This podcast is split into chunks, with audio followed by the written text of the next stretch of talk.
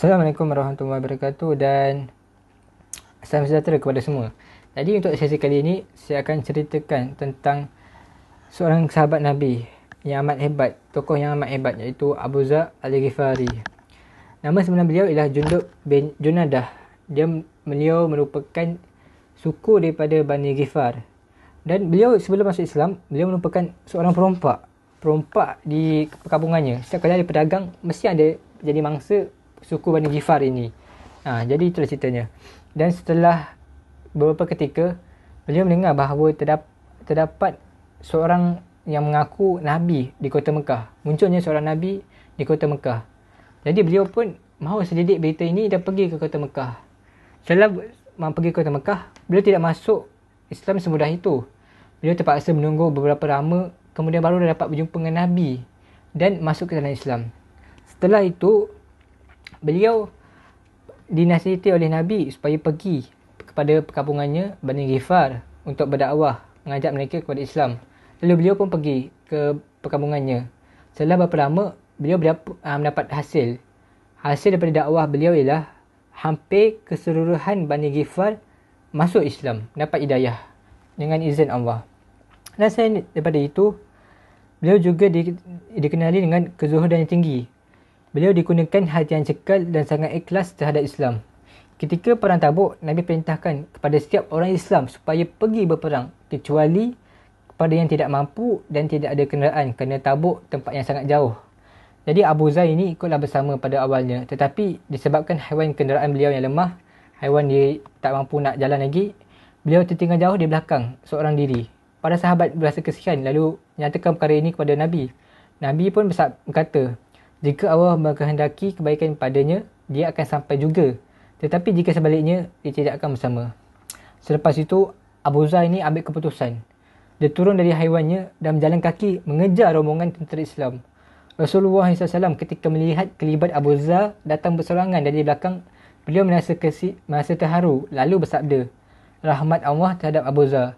Beliau berjalan keseorangan, mati keseorangan dan dibangkitkan keseorangan dan dikatakan bahawa di akhir akhir riwayat hidup Abu Zar ini di saat kematiannya isterinya menangis.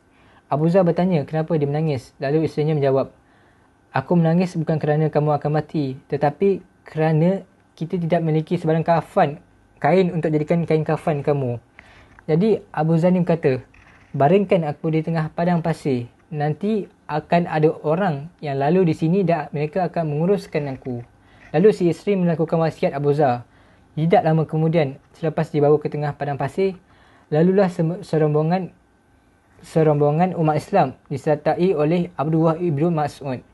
Ketika Ibnu Mas'ud, ketika mereka menyadari jasad kaku itu adalah Abu Zar, beliau menangis dan mengatakan bahawa beliau benarlah sabda Rasulullah SAW. Abu Zar ini dia berjalan sendirian mati sendirian dan dibangkitkan sendirian. Jadi Abu Zain ni mati betul-betul dengan sabda Nabi. Dia pergi jalan sendirian, dia mati sendirian pun dia dibangkitkan sendirian.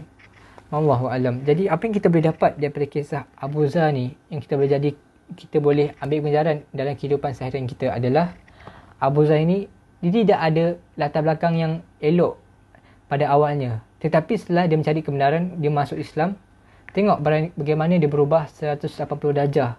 Dia masuk ke dalam Islam. Dan dan semakin semakin lama dia semakin kuat keislamannya sehingga dia menjadi seorang yang zuhud dan dia tidak suka hidup dalam kemewah, kemewahan dan sebagainya. Jadi antara yang lain kita boleh ambil ialah bagaimana beliau berjaya berdakwah kepada kaumnya sendiri. Beliau tidak ada rasa malu, tidak ada rasa uh, pentingkan diri dengan dengan simpan Islam untuk diri beliau sendiri. Tetapi beliau pergi keluar berdakwah kepada kaumnya mengajak mereka kepada Islam. Dan hasilnya jayalah beliau dengan izin Allah kaumnya hampir seluruhnya masuk ke dalam Islam. Jadi antara poin yang paling penting yang boleh kita ambil ialah setakat mana Islamnya kita hari ini. Setakat mana kita benar-benar melakukan Islam sebagaimana sahabat Nabi dulu. Ha? sebagaimana yang diajarkan oleh Rasulullah setakat mana kita nak sampai ke Islam adakah diri kita ataupun kita nak sebarkan Islam sekarang ni mudah saja kita nak berdakwah, kita nak sebarkan kebaikan. Semuanya di hujung jari. Tidak susah lagi pun. Kita dengan gunakan media sosial, internet dan sebagainya.